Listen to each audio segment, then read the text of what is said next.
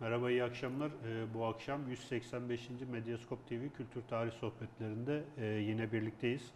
Bugün e, kendisine meslektaşım diyebileceğim, e, Robert Kolej'de tarih öğretmenliği de yapan Önder Kaya, araştırmacı yazar Önder Kaya ile birlikteyiz.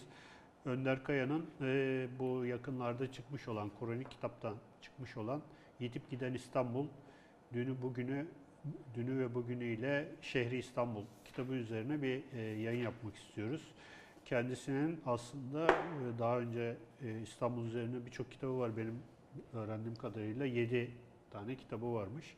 Bunlardan 2-3 tanesi benim e, epey faydalandığım e, kitaplar yani geçmişten beri e, takip ettiğim birisi kendisi ama kısmet bugüneymiş. Hocam hoş geldiniz öncelikle. Hoş bulduk. Çok teşekkürler. E, lütfedip e, katıldığınız için. E, bu yayının size ulaşmasını e, sağlayan Kur'an kitabı da buradan hemen başlamadan bir e, teşekkür ederim bize destek olduğu için. E, hocam e, sizin e, birçok e, niteliğiniz, özelliğiniz var. Bunlardan bir tanesi yazarlığınız, bir de koleksiyonerliğiniz var. O koleksiyonerlik kısmına da e, bu yayının ilerleyen kısımlarında ayrıca bir giriş yaparız. E, top, İstanbul'a dair topladığınız e, malzemelerle ilgili. Ama ondan önce e, biraz kitap üzerinden e, başlayalım isterseniz. E, bu kitap e, bu okurken ben e, birçok ayrıntı hani e, ben de iyi kötü işte biraz İstanbul üzerine e, okuyan yazan e, birisi olarak benim de fark etmediğim birçok e, ayrıntı detay e, görmüş oldum. E, isterseniz bu kitabı e, bir içeriğinden bir bahsedelim. Yani kitap e, kaç bölümden oluşuyor, işte makaleleriniz vesaire kısaca onlardan bir bahsedelim. Daha sonra da e, bu İstanbul'un bit, bitmek tüken, tükenmek bilmez e, imar faaliyetlerinin ee, şöyle kısa bir serencamını e, sizden dinleyelim. Buyurun evet. hocam. Çok teşekkür ederim. Yani öncelikli olarak e, benim de keyifle takip ettiğim böyle bir program beni davet ettiğiniz için ikinize de çok çok teşekkür ediyorum. Ee, şöyle söyleyeyim ben e, aynı zamanda çeşitli dergilerde de değişik konularda e, makaleler kaleme alıyorum. E, bu kitap da aslında değişik konularla alakalı kalem aldığım makalelerin bir çeşit derlemesi. E, genel itibariyle kitabı da zaten kendi içinde ikiye ayırdım. Geçmiş ve gelecek arasında İstanbul kısmında daha çok İstanbul'un e, geçirmiş olduğu değişimleri, dönüşümleri, imar faaliyetlerini e, konu edinen yazılar bu alanda yer aldı. Bir de şehrin silikleşen mekanları diye bir kısım var. Hani siz de zaten çok sık bahsediyorsunuz. Hı hı. Şu sıralar bir nostalji e, rüzgarı var sosyal medyada evet. ve başka yerlerde.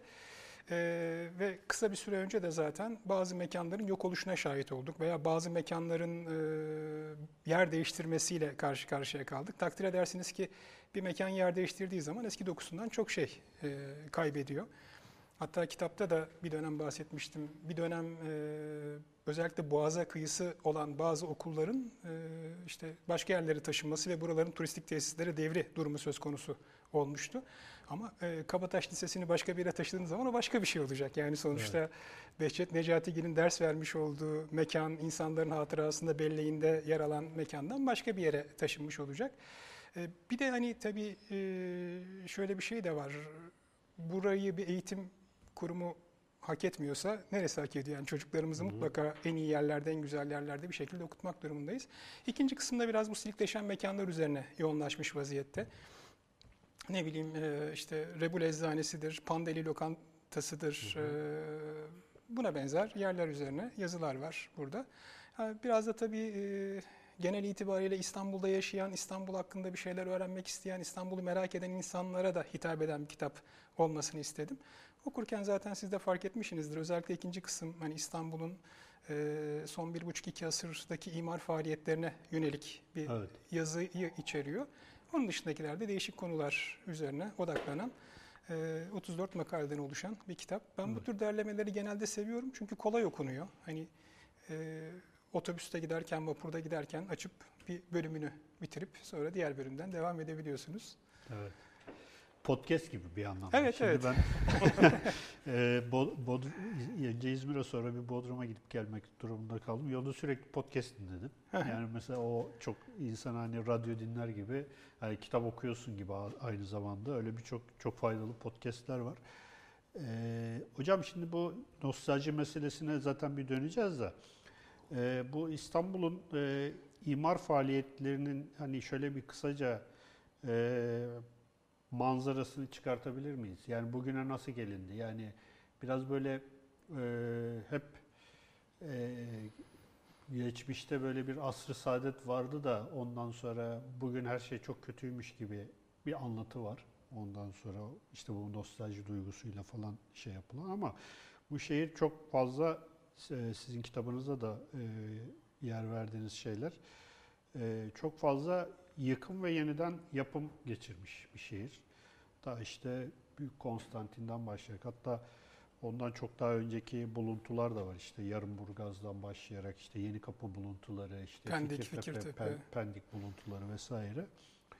Bu e, bu değişim ve dönüşüm e, süreci nasıl olmuş? Biraz bunlardan bahsedelim. Hem de insanlar, izleyen insanlar açısından da bir genel bir bilgi, genel bir manzara vermiş oluruz. Daha sonra da bugün yani yakın dönemde işte yaşanan işte Osmanlı yakın dönem derken işte işte 19. yüzyıldan itibaren yaşanan değişimler ve planlama faaliyetlerinden şöyle bir genel bir bahsedelim isterseniz. Ya asr-ı saadet benzetmesi çok güzel çünkü biz biraz toplum olarak da belli şeyleri romantize etmeyi çok seviyoruz. İşte Evet. E, şehrin en büyük yıkımı işte e, Menderes zamanında mı yaşandı, tek parti zamanında mı yaşandı, işte Dalan zamanında mı yaşandı vesaire. Halbuki bunların hepsi ayrı ayrı ciddi kırılma noktaları. E, çok eskiye gidecek olursak malum İstanbul'un üzerine kurulmuş olduğu mekan bugün Sultanahmet e, bölgesi dediğimiz bölge Sarayburnu ve civarı.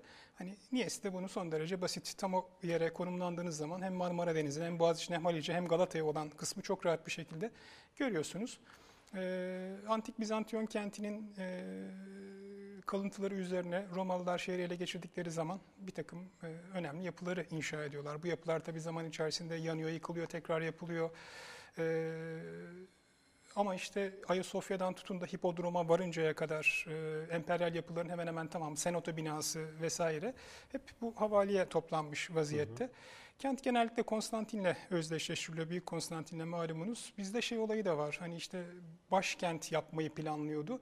Bu biraz tabii modern e, dünyanın bir zihniyeti. Yani eski dönemde böyle kamusal kurumların oluştuğu, şekillendiği, bakanlıkların bulunduğu bir başkent algısı falan yok. Şeyde bile e, bilmiyorum e, şu anda bu şekilde anlatılmıyordur herhalde ama benim zamanımda Osmanlı'nın ilk başkenti Söğüt'tü. Yani Söğüt'ten nasıl bir başkent yaratabilirsiniz ki? Yani sonuçta çadırların bulunduğu bir yer. Sonra efendim işte Karacahisar oldu, yok sonra Bursa'ya taşındı, sonra Edirne'ye taşındı, İstanbul'a taşındı. Böyle bir şey yok. Genel bir algı işte e, Osmanlı padişahı neredeyse başkent payitaht. Orası. Ee, Bizans İmparatorluğu zamanında da e, baktığınız zaman e, Konstantin zamanında Doğu ciddi bir sorun haline gelmiş vaziyette. İran'la bitip e, tükenmek bilmeyen savaşlar var. Zengin eyaletler daha ziyade doğuda bulunan eyaletler. İnsan orada daha fazla. Tahıl ürünleri stratejik açıdan önem daha fazla. Ne bileyim batı tarafını koruyacağınız çok geniş bir alan var. Cermen tehlikesi, tehdidi vesaire ama doğuda Balkanlarda Tuna Havzası ciddi bir savunma ağı teşkil ediyor.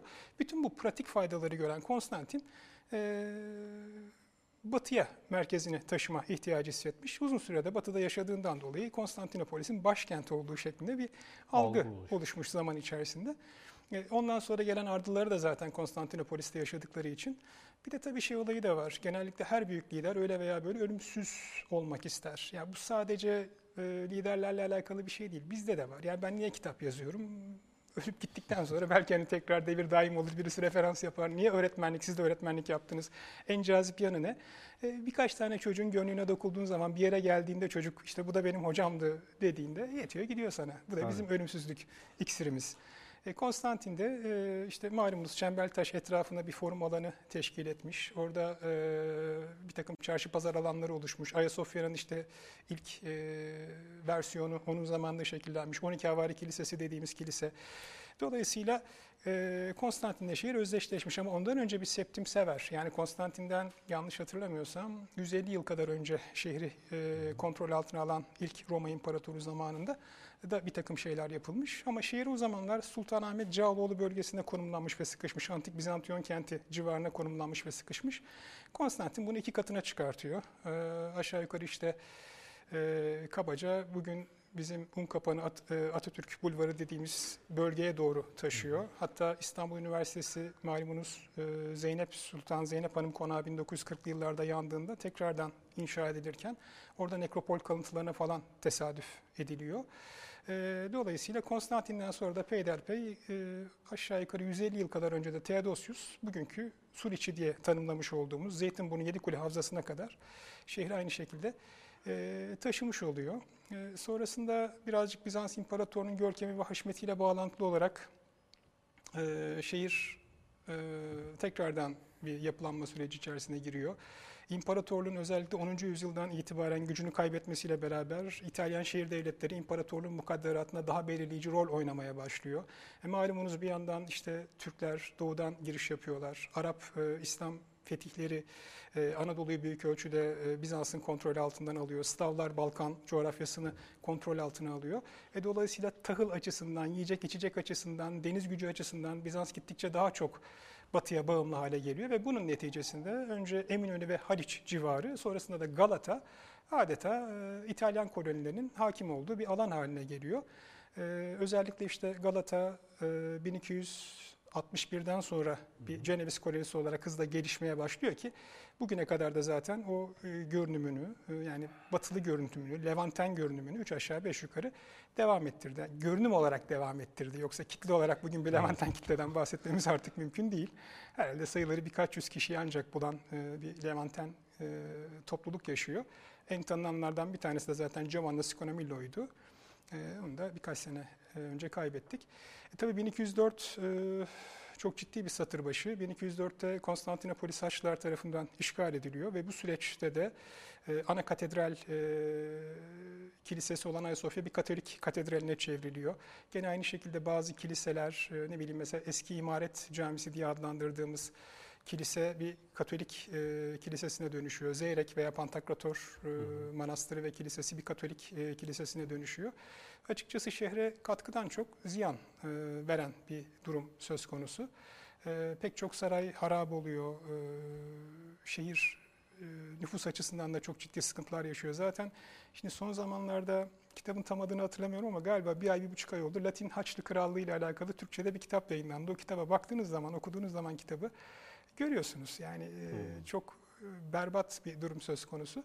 E, hani Türkler e, İstanbul'u kontrol altına almadan, fethetmeden önce zaten bitmiş bir kentle karşı karşıyayız. 1261'de Bizanslılar kenti geri aldıklarında e, yeniden bir şeyler yapıyorlar. Paleologosların kente çok ciddi armağanları, hediyeleri var. E, fakat bunlar paraya bakan şeyler. E, Bizans'ın da maddi açıdan durumu her geçen gün daha da kötüleştiğinden dolayı yapabildikleri kadar şehri e, imar etmeye çalışıyorlar. O yüzden işte 29 Mayıs 1453 e, Türklerin şehri kontrol altına alması e, bazı açılardan kent açısından e, gayet olumlu gelişmeleri beraberinde getiriyor. Osmanlılar bu mirası devralıyorlar. Ha, bugün en çok tartışılan konulardan bir tanesi işte Fatih Sultan Mehmet meselesi. Fatih'in genel itibariyle şehre kesin bir Türk İslam damgası vurmak gibi bir niyeti olmadığını anlıyoruz. Yani eskiyle barışık bir şekilde e, yeni bir kent oluşturmaya ve yaratmaya çalışıyor. Birazcık da pragmatik ve akıllı bir e, hı hı. insan. Ne bileyim işte Galata'daki Cenevizlere vermiş olduğu ayrıcalıklardan bunu anlıyoruz. İşte şu vakte kadar tekrardan geri dönecek olan Cenevizlere mallarını, mülklerini geri vereceğim. Onlardan Yeniçeri devşirmeyeceğim e, gibi bir ahitname veriyor onlara. E, farklı bölgelerden gene insanlar taşıyor kendi başkentine. E, zaten Fatih zamanında da bildiğim kadarıyla birkaç kilise dışında camiye çevirme eylemi olmuyor. Hani Ayasofya'da e, malum hani e, kentin en büyük katedral kilisesi olduğu için İstanbul Hristiyanlığa üstünlüğü olarak çevriliyor bir yandan. Bir yandan da pratik bir nedeni var. Yani zannediyorum e, Fatih şehre salı günü girmişti. Üç gün sonra cuma namazı kılacaksın. Yani nerede kılacaksın? En büyük katedrali otomatik olarak Ulu Cami'ye çeviriyorsun ediyorsun ve burada ibadetini e, yerine getiriyorsun. Ee, sonrasında 2. Bayezid zamanında tabii şehir nüfusunun e, kalabalıklaşması ve Müslümanların çoğalması neticesinde pek çok Bizans kilisesi tekrar camiye çevriliyor. Bayezid de kente çok önemli katkılar sunmuş olan bir insan. Yani genelde bizde böyle e, silik bir padişah portresi olarak takdim ediliyor. Kendince bir takım nedenleri var tabii ki ama Bayezid Camii'ni yaptırması zaten 1509 depremi vardır, Hı hı. meşhur deprem. O deprem sonrasında e, yıkılan yapıları tekrardan imar etmesi, adeta e, şehre yeni bir görünüm kazandırması önemli bir merhale. E sonrasında e, Kanuni Sultan Süleyman ve Mimar Sinan işbirliğiyle kent tekrardan Süleymaniye, Şehzade Camii başta olmak üzere Yeniçeri odaları, Aksaray bir askeri kışla olarak gelişiyor. Saraçhane dediğimiz bölgede Saraçlar ki özellikle ordunun e, deriden mamul eşyalarını temin etmek amacıyla burada bir çarşı e, oluşuyor. Veznecilerde acemi olanlar kışlası dediğimiz bir kışla şekilleniyor. Şehzade Camii, Fatih Camii tarafları, Süleymaniye Camii tarafları hızla işte köşklerle, konaklarla, ilmiye sınıfına mensup olan insanların evleriyle doluyor ki bu özelliğini Osmanlı'nın son dönemine kadar da devam ettirmiş. Hatta işte Halis Ziya Uşaklıgil, Refik Halit Karay gibi insanlar Saraçhane bölgesinde o konaklar civarında doğmuş, yetişmiş olan insanlar e, bunlar. Hani günümüzde de mesela işte bazı tarikatların veya cemaatlerin güçlü olduğu yerler hala buralar işte Fatih e, tarafı. E, o yapının izlerine bugün de tesadüf etmek mümkün. Yani e, şöyle bir şey var. Hani İstanbul'u e, çok kimlikli yönüyle korumak ve takdim etmek fevkalade önemli. E, Ben çok fazla Avrupa şehri gezmedim. Birkaç Avrupa şehri gezdim. Mesela Berlin'e gittim, Viyana'ya gittim, Budapeşte'ye gittim. Hani Berlin'e gittiğim zaman e, hep böyle bir 10 milyon, 12 milyon nüfuslu bir mega kent falan bekliyordum. Fakat 2 milyon civarında bir kentle karşılaşınca, belli kültür havzalarına hiç müdahale edilmediğini görünce e, hayrete düştüm. Viyana için de aynı şey geçerli. Birinci bölge dedikleri bölge e, 1860'larda zannediyorum Frans Joseph tarafından ciddi anlamda Viyana'nın surları yıkılmış. Öyle bir yıkım yaşamış ama ondan sonra 170 yıldan beri, 160 yıldan beri Viyana kenti koruyor. Hani biz e, marka şehir e, olduğumuzu söylüyoruz, iddia ediyoruz ama marka şehir sürekli olarak devinim geçiren, sürekli olarak değişen, dönüşen, iktidarların damgasını kendi üzerinde taşıyan şehir değil. Biraz durağan olması gerekiyor, oturmuş olması gerekiyor.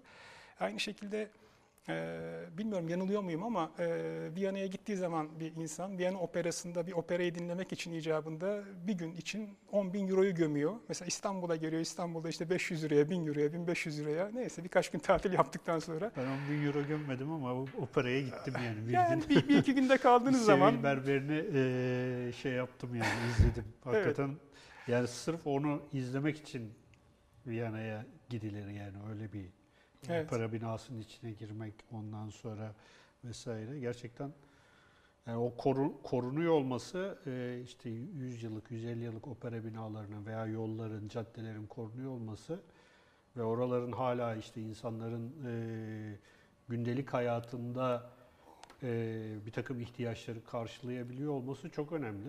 evet. Şimdi buradan mesela şeye girebiliriz aslında hani Ben Ee, şurada bir şey de söyleyeyim. tabii. Bu benim iki şehirde yaşama tecrübem olduğu için ondan hareketle bir şey söyleyeyim. Yani son 10 Tabii. sene içinde 5 senesi Barcelona'da, 5 senesi İstanbul'da geçti. Barcelona'da yaşarken işte 6 ayda, bir senede bir İstanbul'a geliyordum. Sürekli geldiğimde işte Atatürk Havalimanı'na iniyordum. Kasımpaşa'da oturuyorum. Kasımpaşa'ya gidene kadar ya burası da ne zaman inşa ettiler? Aa burası da varmış. Burada ne vardı öncesinde falan diye böyle sürekli şey yapıyordum. Şimdi Barcelona'ya gidiyorum tam tersi işte bir sene 6 ayda bir. Ve orada da şu var. indiğim zaman her şey yerli yerinde. Yani sanki e, bir gün önce oradaydım. e, Hiç gitmemiş gibi sürekli oradaymış gibi- bir his var. Yani 6 ay, bir sene fark etmeden sürekli orada yaşıyormuşsunuz gibi bir his var. Yani bu bizzat bunu tecrübe etmek aslında İstanbul'un ne kadar e, çabuk değiştiğini, ne kadar işte silüetinin, yani sırf bir silüetten bahsediyorum ama onun dışında İstanbul'un sur dışındaki o e, yapıların da nasıl değiştiğini görebiliyorsunuz. Yani o açıdan çok önemli yani o şeyi yapabilmek, e, Karşılaştırma. karşılaştırma yapabilmek çok e, ve bir yandan da üzücü yani aslında. siz kitabınızın bir yerinde şöyle bir şey cümle kurmuşsunuz.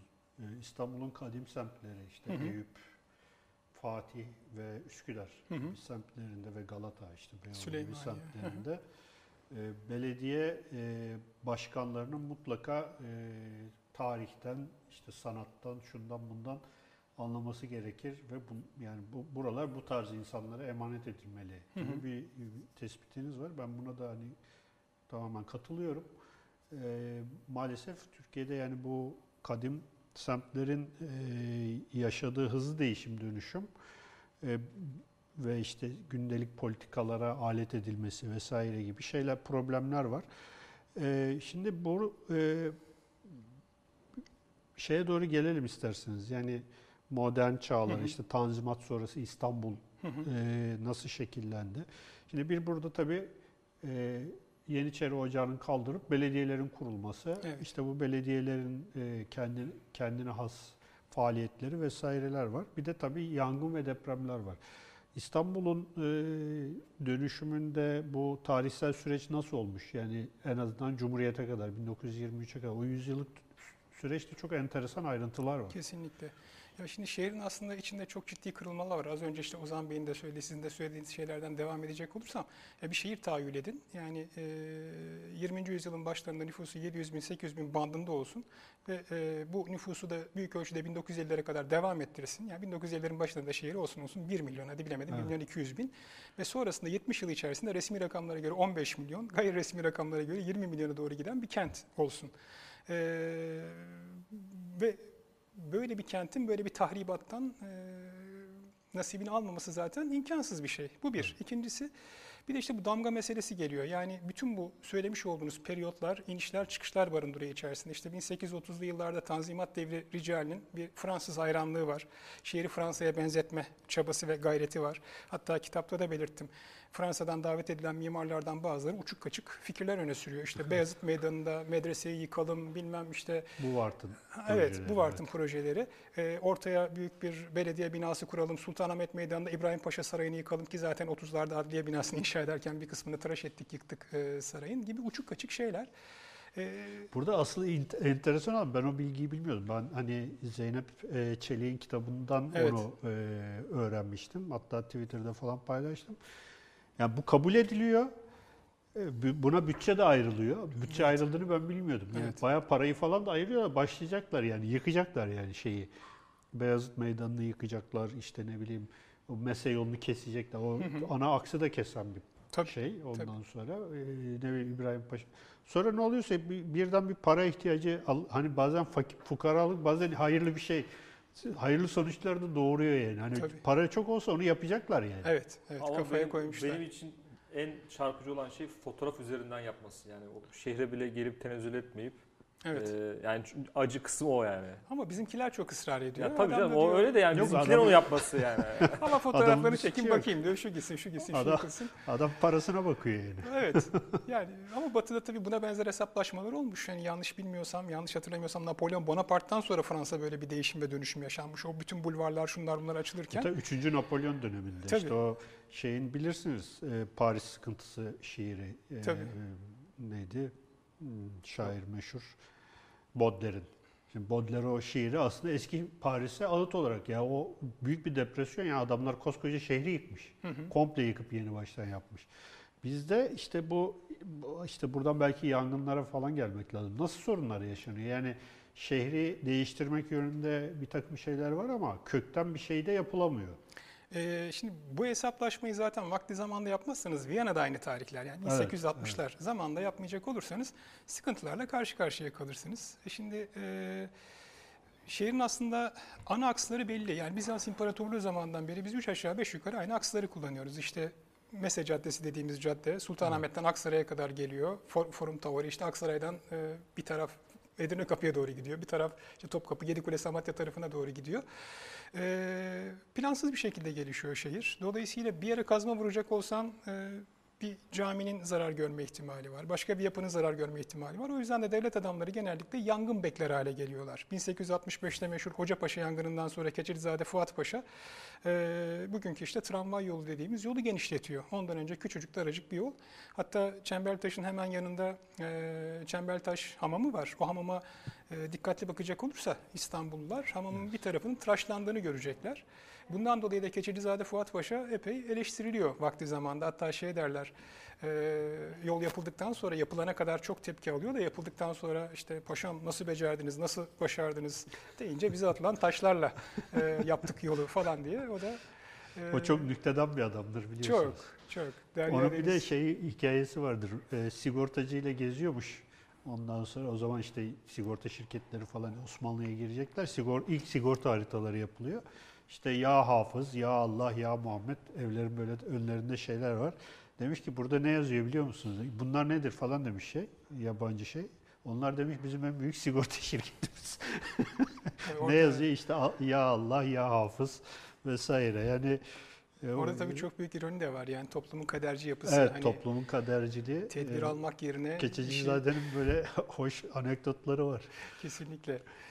Ee, sonrasında işte mesela şey Cemil Topuzlu zamanında benzeri bir şey var. Ee, eski kartpostallarda e, var. Mesela Ayasofya ile Sultanahmet'in hemen arasında bir İslam mahallesi teşekkül etmiş. Çok da şirin, çok da hoş bir İslam mahallesi.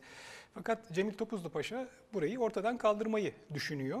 E, Belki de gerekli yani sonuçta e, Paris'te Viyana'da olduğu gibi böyle bir e, kamusal park alanı yok İstanbul'da. Zaten kamusal parkları benim bildiğim kadarıyla ilk başta Cemil Paşa açıyor. İşte Gülhane Parkı, Fatih Parkı, Sultanahmet Parkı gibi. Derken e, İshak Paşa yangını çıkıyor. O yangından sonra o bölge yanıyor. Yandıktan sonra tabii bir ara Cemil Topuzlu Paşa'yı suçluyorlar. Hani yangını paşa mı çıkardı? Çünkü çok fazla dillendiriyor. Ah diyor şurası yansa da diyor kurtulsam etsem falan. Paşa da anılarında söylüyor. Valla benimle alakası yok ama diyor yandığına çok sevindim diyor. İyi ki yandı falan diyor mesela. Evet. Oradan öyle bir park alanı çıkıyor. E şey de öyle işte Atatürk Bulvarı dediğimiz e, e, Yeni Kapı'dan e, Unkapanı'na kadar uzanan güzergahta 1917-18 yıllarında çıkan Sultan Selim yangını ve diğer yangınlar neticesinde harabeye dönüyor. Bu harabe kalıntıları uzun bir süre e, orada kalıyor. 40'lı yıllarda da işte Lütfü Kırdar bu yangın alanını e, Dümdüz bir arter haline dümdüz ediyor. Tabii bunu yaparken de e, aslında yolla hiç ilgisi alakası olmayan bazı yapılarında yıkımına e, sebebiyet Hocam veriyor. burada e, hani bu meseleler hep böyle siyasi e, münazaralara şey yapılıyor işte Menderes çok Hı hı. fenaydı da işte e, tek parti şahaneydi veya tam tersi işte bak Evet. tek parti diyor. Aslında burada bir süreklilik var yani Tabii. ta e, 1820'lerden başlayarak Hı hı. bir problem var yani şehir şehrin e, yaya ağırlıklı bir şehir ve bu, Evet. buranın dünya ticaretine açılması, işte bir ticaret merkezi yapılması gibi bir mesele var ve e, şehre araba araba sokamıyorsun. Ben şeyi hatırlıyorum.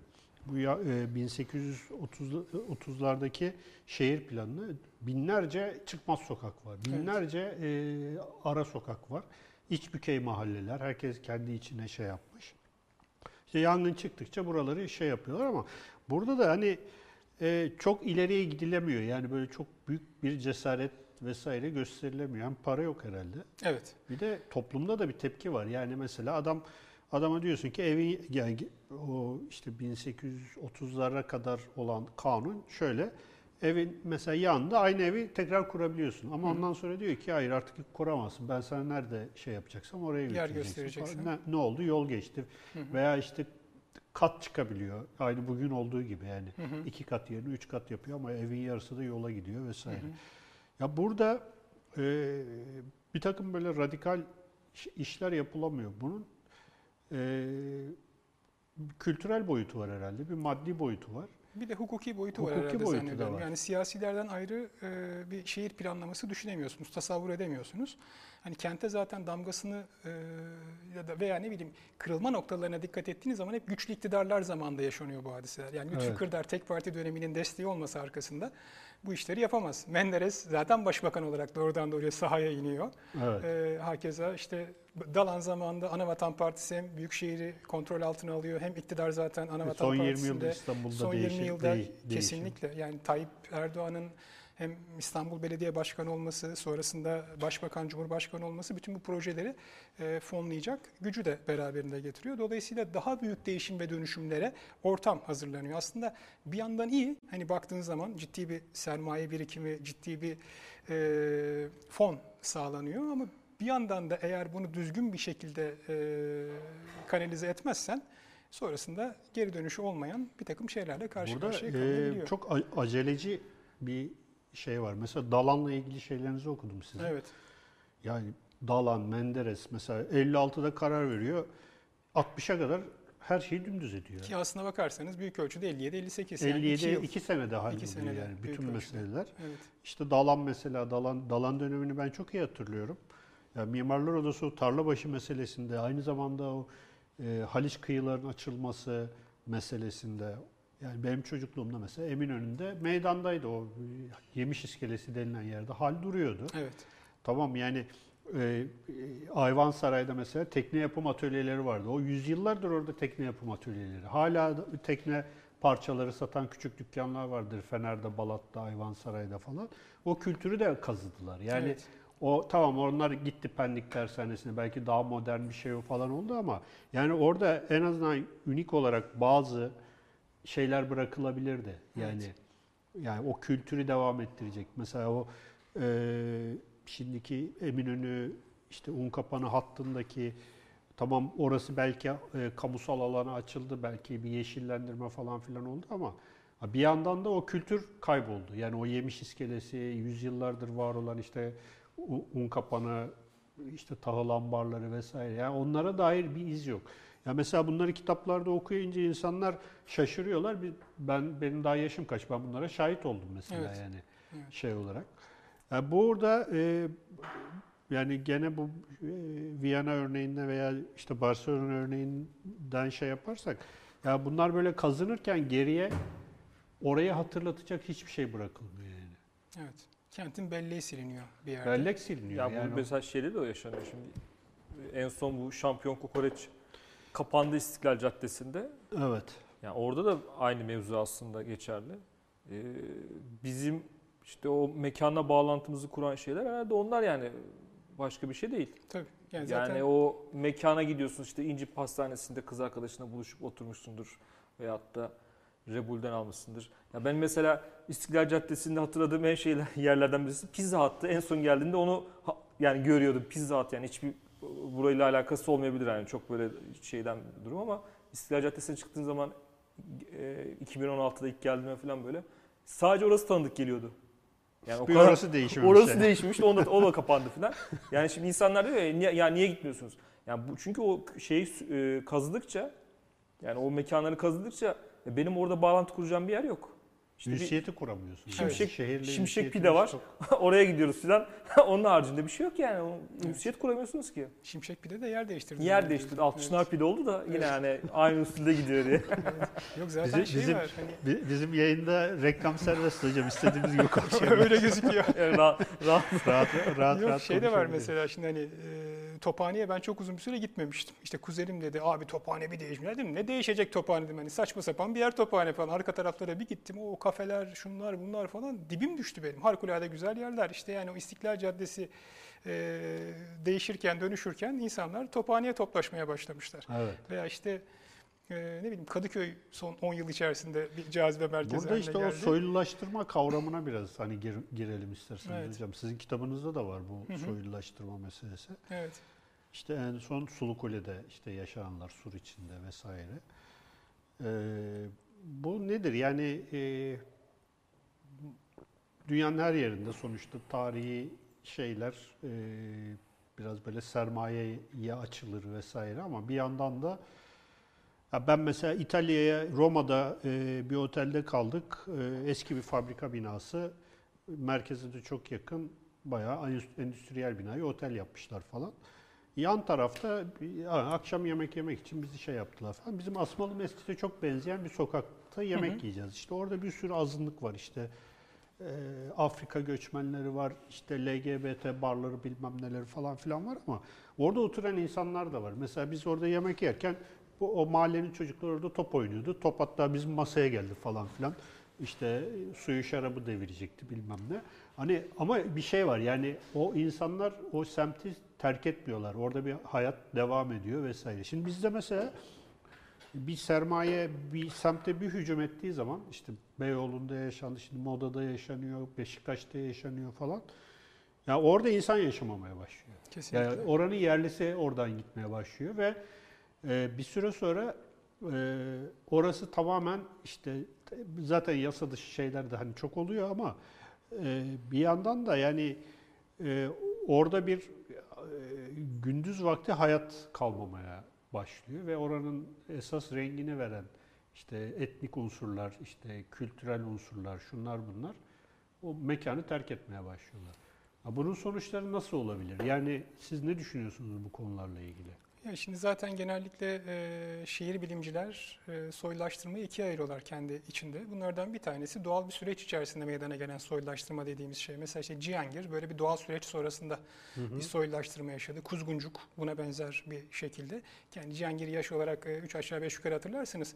90'lı 2000'li yıllarda işte Pürtelaş Mahallesi'yle şunda bunda falan sürekli Tabii olarak tabii. Hortum Süleyman Hortum hikayeleri Süleyman vardı. hikayeleri falan vardı. Her gün şeyde diyorsun, haberlerdeydi. Ha, Haberlerdeydi, evet, evet. evet. Hatta Maalesef. şimdi babam babam şakayla karışık. Ah işte o zaman kapatamadık şu Cihangir'den bilmem. Hala o kapatamadık eee, şeyi var. Evet. eee, düşüncesi var. Bir de tabii hani eee, devlet eliyle eee, soylulaştırılmaya çalışılan mekanlar var. İşte Sulukude bunun en tipik örneklerinden bir tanesi ki beklendiği gibi de olmadı. Yani ben oraya çok yakın bir yerde oturuyorum. İşte eee entelektüel insanların, eee, zengin insanların rağbet edeceği bir yer olarak tasarlanmıştı. Fakat eee, pek de öyle olmadı. Hani mimari açıdan da hani Osmanlı evleri falan yapılacak dendi ama e, mesela bir Kariye sokak veya bir Soğukçeşme sokağındakine benzer bir e, havayla hiç ilgisi alakası olmayan bir şey haline geldi. Fenerbalat da mesela doğal bir süreç içerisinde soylulaşmaya falan e, başladı. Ya tabii bu tür şeyler kentin e, bir takım özelliklerinin yok olmasına sebebiyet veriyor. İşte Sulukule dediğiniz zaman Osman Cemal Kaygılı'yı okuduğunuz zaman işte Sulukule alemleri ki hani oradaki roman kültürü Bizans İmparatorluğu zamanına kadar gidiyor. Genel itibariyle oyuncu taifesinin, çalgıcı taifesinin yaşamış olduğu mekanlar. Şimdi Neslişah Mahallesi'ne e, sıkıştı, küçük bir alana sıkıştı ve oradaki Roman vatandaşlar işte şehrin dışına falan e, gönderildi. Bir takım e, toplu konut projelerinden e, evler falan verildi ama Adam diyor ben Beyoğlu'nda çalışıyorum diyor. Halkalı tarafından veya Ataşehir tarafı, şey, Ataşehir demişim. Taş, Altınşehir. Taşdelen'e yolladınız hocam onları. Evet. Ta Oradan ben gelip de nasıl diyor çiçek satacağım, badem satacağım, bilmem ne satacağım falan. Taşdelen'den e, üç buçuk saat süren yol yani. Evet. Evet yani e, dolayısıyla e, ciddi bir sıkıntı baş gösteriyor. O kültürün kazınması hikayesi işte. Tabii. yani. Mesela Aynı- Boğaz aynı içinde şey. de benzeri şeyler. İşte şimdi trend mekanlar falan oluşuyor zaman içerisinde. Rumeli Hisarı'ndaki adam diyor ki benim arabamı park ettiğim yere diyor aşağıdaki e, Vale. e, eyle- vale geliyor araba park ediyor diyor. Ben ne yapıyorsun dediğim zaman diyor adamla kavga ediyorum diyor. Gürültü cıstak cıstak ne bileyim işte benim mesela Rumeli Hisarı'nda tanıdığım birisi e, yan komşusu sürekli akşam partileri verdiği için ünlü meşhur bir e, şahsiyet arkadaş evi satmak durumunda kaldı. Yani hani o huzur ortamı veyahut da mahalle ortamı yerini başka şeye e, bırakıyor. E, öyle olunca da Evet. Hocam şimdi bu e, birkaç isimden burada çok hani kitabınızda da bahsediyorsunuz. İşte Prost'tan bahsediyorsunuz. Ondan sonra Motke'den, e, Motke'nin mektuplarından şundan bundan bahsediyorsunuz. Şimdi e, genellikle böyle e, bir yerde de şunu söylüyorsunuz. E, bu aslında sizin söylediğiniz bir şey değil. Doğan Kuba'nın söylediği bir şey. evet.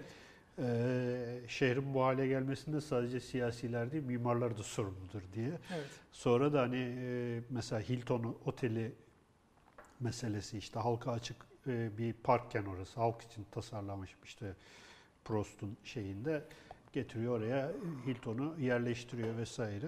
Ya burada e, bu hani tek tek isimler üzerinden gitmeye gerek yok ama yani bir e, şeyin plancıların e, niyetleri neydi ve akıbetler ne oldu meselesinde nasıl böyle çok çarpıcı hikayeler var yani sizin kitabınızda. Hilton Oteli'nde Hı hı. yapılan şeyler gibi işte o mezarlıkların kaldırılması. Hı hı.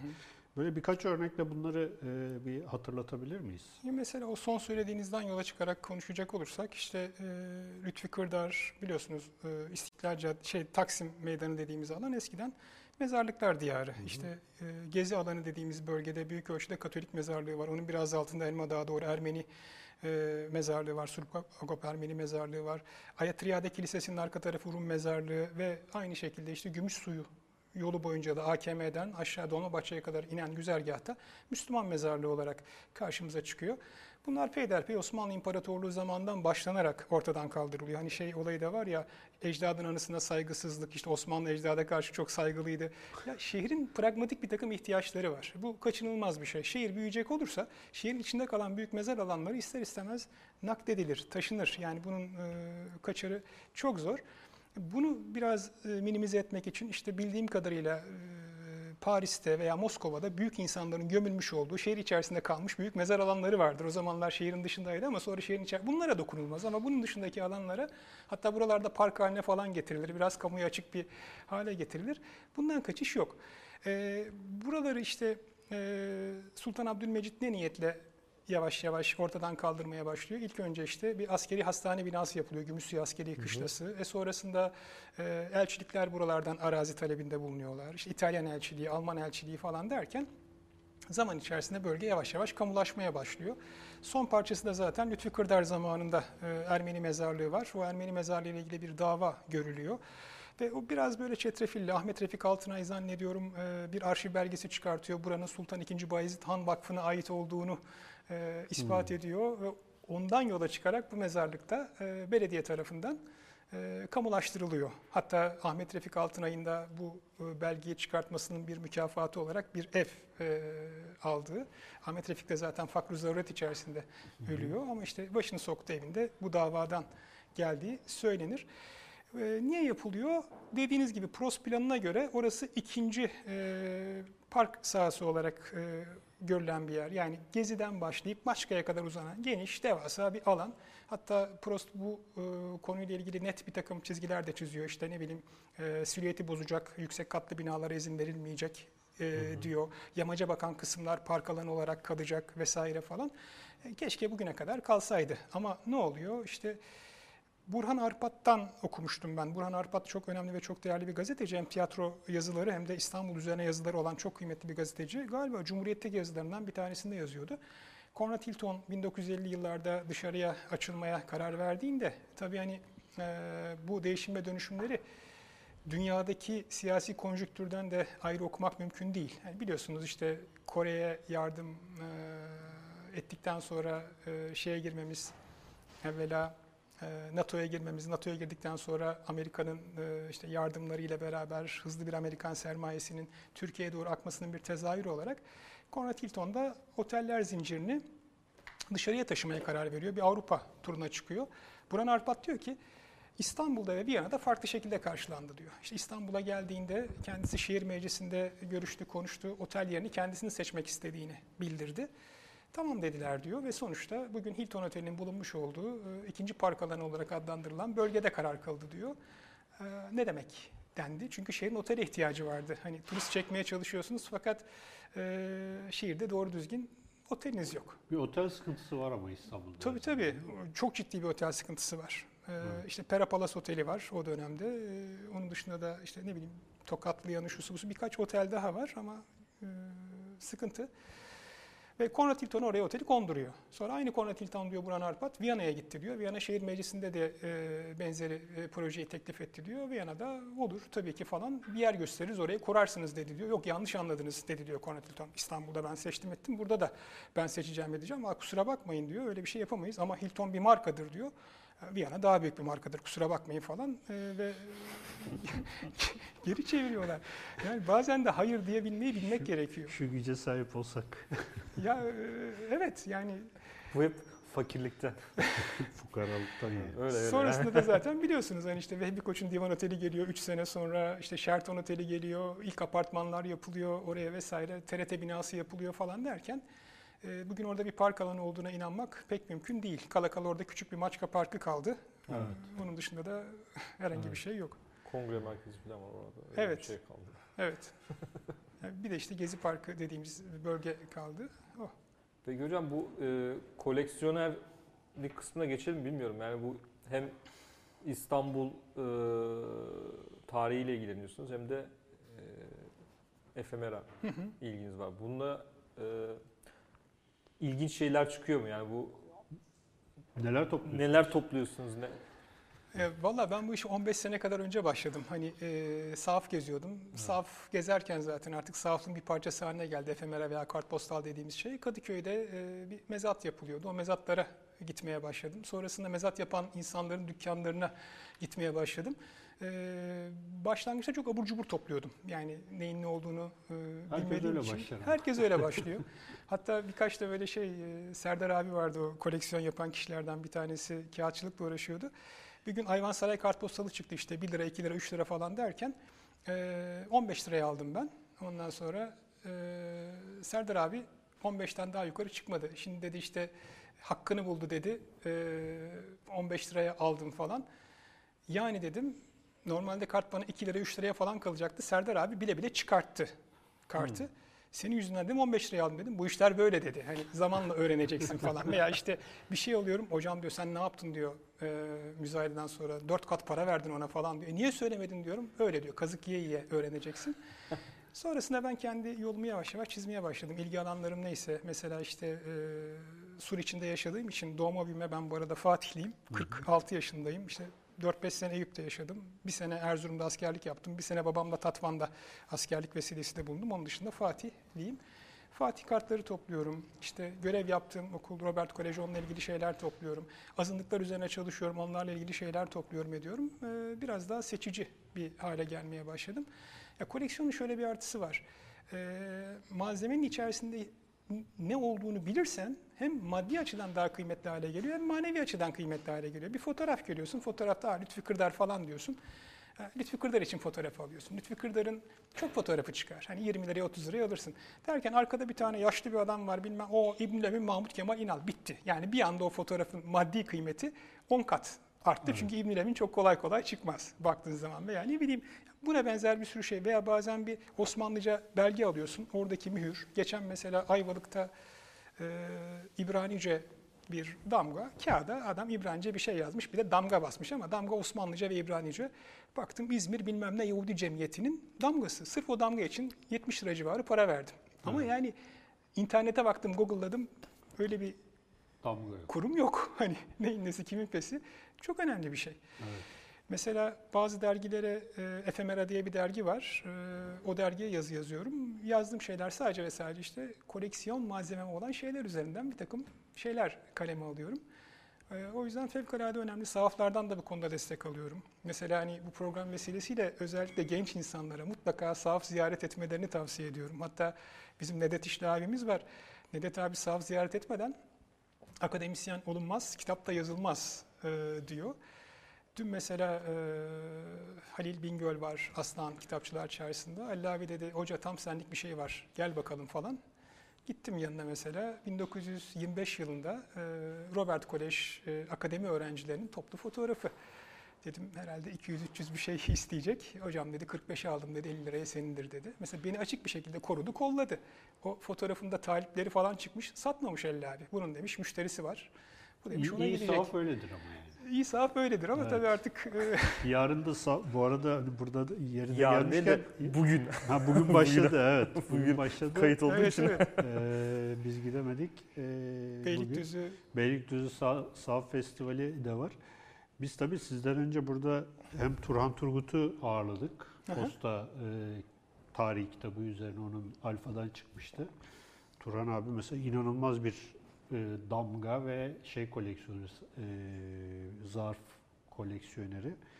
E, ve o, o yayın da gerçekten çok güzeldi. Daha sonra işte Haluk abiyle, Haluk Oral'la Haluk Oral, oldu tabii Haluk Hoca. vesaire. O, on, e, Haluk abinin de zaten kendi hem malzemeyi topluyor hem de o malzemelerden kitap onları bir kitaplaştırıyor vesaire. Ya aslında tabii bu kültür tarihi açısından e, bizde e, bazı şeyler sonradan geliyor. Yani mesela koleksiyonerlik, efemera toplama vesaire son 10 senedir hani böyle çok Hı hı. e, şey olmuş. E, Haluk abi işte eski anılarını falan hani şey yapıyor. Kitap ilk kitap toplama. Yani kimse hatta diyor imzalı kitap yani imza olduğu için daha ucuzdu diyor yani. yani Makbul üzerinde, değil. üzerinde yazı var hem makbul diye. Onu sepete falan atarlar bir şeyler, sahaflar. Sahaflar da bilmiyor yani. Aslında İlk- bilmiyordu ancak bu biraz trendle alakalı bir şey. ya şimdi mesela Oğuz Atay'ın tutunamayanların ilk baskısı 2000 lira, 3000 lira isteniyor. İmzalısına 5000 lira falan istiyor. Hani niye falan diyorsun. Evet.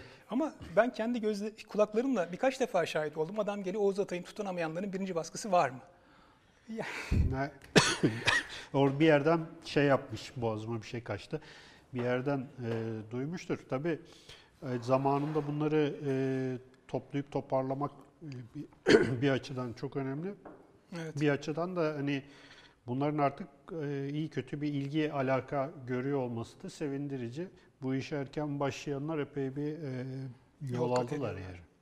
Yani e, şey tabii hani Haluk Hoca veya işte Turgut Bey'den bahsettiniz az önce ben onların yanında çöpçüyüm. Yani çünkü ben ne bulsam e, topluyorum. Onlar spesifik olarak nokta atışı yapan insanlar. Ben Haluk Hoca'nın e, kütüphanesini falan da gördüm. E, yani 10 bin civarında zannediyorum imzalı kitabı falan var hocanın yani. Evet, evet. Yok böyle bir şey. Evet, ben e, birkaç gün önce evindeydim. E, Tevfik Fikret'in işte ölüm yıl dönümüydü herhalde o gün.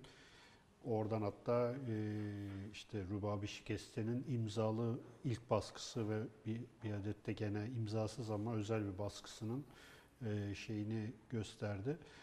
Ya tabii bunlar e, eğer birileri böyle gerçekten sahip çıkacak, birileri toplarsa Evet. bir arada olması çok önemli. Yoksa kayboluyorlar. Tabii. Yani işte bir, bir yerlerde kayboluyor. Yani bir bunların e, değerini bulması bu koleksiyonerlerce sahiplenmesiyle de çok alakalı. Ama- Eskiden bunlar hani böyle işte çer çöp e, Evet. gözüyle bakılan e, şeyler yani. Ama bir de işte çoğu insanın sıkıntısı şu. Benden sonra ne olacak mevzusu var. Evet. Yani e, burada da işte ne diyeyim belediyeler veya resmi kurumların aslında devreye girerek e, bu kitapları bir şekilde ama bedelini ödeyerek ama karşıdaki insanı ikna ederek e, sahiplenmesi gerekiyor. Mesela Haluk Hoca'dan sonra kitaplar ne olacak? Muhtemelen Haluk Hoca da e, Bilmiyorum. bilmiyor. Mesela bu konuda şimdi e, acı ama şehir üniversitesi böyle bir, bir şey yapıyordu. Evet, E, koleksiyonları vardı. Taatoros arşivi. Taatoros, e, köprü, köprülüydü vardı galiba. Birkaç kişinin Evet, köprülüyü de aldı. de aldılar. E, şu anda hatırlayamadım. Birkaç e, yine önemli akademisyenin e, Kemal Karpat da vardı.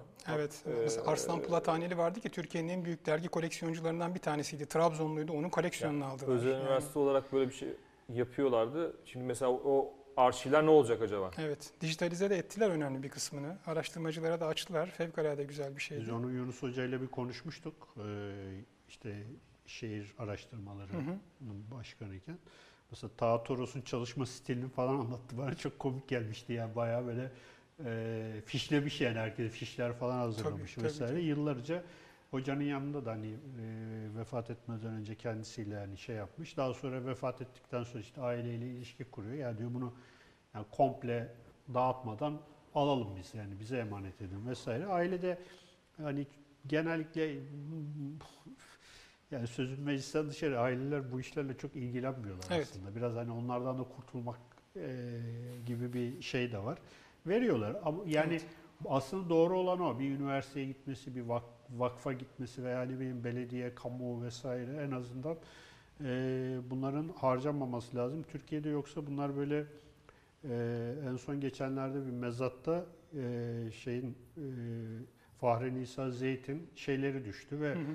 Onun aslında üniversite bünyesindeki bir konakta durması gerektiği tartışıldı. Daha sonra işte üniversite bir açıklama yaptı vesaire. Yani, yani bir pazar oluşturmaya başladığı zaman bir de bunun tehlikesi var. Tabii. Yani e, o koleksiyon bütünlüğünü kaybediyor ve haraç mezat işte en önüne gelene satılıyor vesaire. Gene Ya aslında burada- aynı şeye giriyor burada. Süreklilikten bahsettik yani biraz önce şehircilik ve imar konusunda da bizim sürekliliğimiz yok. Her gelen damgasını vurmaya çalışıyor dedik 200 yıllık süreç içerisinde farklı farklı örnekler verdik. Burada da mesela bir kuruma emanet ediyorsun. Meşhur şey e, Seyfettin Özege. Hani biliyorsunuz Osmanlıca kitap deyince akla ilk gelen isimlerden bir tanesi. Beş ciltte işte kitapları almış, kataloglamış. Hikayet hikayesine bakacak olursanız olacak şey değil. Adam bütün ömrünü bu işe vakfediyor. Sahaflara kitap geldiği zaman Zaten eskiden Osmanlıca kitapta çok fazla satılmıyor, edilmiyor. Kitapları böyle ipleyip ipleyip bir tarafa koyuyorlar. Seyfettin Özege geliyor, bakıyor kitaba. Alacağını alıyor, almayacağını tek tek künyesini alıyor bilmem ne. Ee, müthiş bir koleksiyon oluşturuyor nihayetinde. Bu koleksiyonu bağışlayayım, nereye bağışlayayım? Erzurum'a bağışlıyor. Fakat Erzurum'a bağışladıktan sonra bir noktadan sonra e, koleksiyonla işte ilgilenilmediğini görüyor ediyor. Halbuki o zamanlar Erzurum için bu çok ciddi bir pencere. Zaten Erzurum Atatürk Üniversitesi de çok büyük umutlarla kurulmuş bir üniversite. İşte Amerikalılarla işbirliği yaparak e, doğuya açılan bir pencere olması hasebiyle e, kurulmuş edilmiş. E, bununla ilgili bir çalışma yapmıştı üniversite son zamanlarda ama galiba arkasını getiremedi.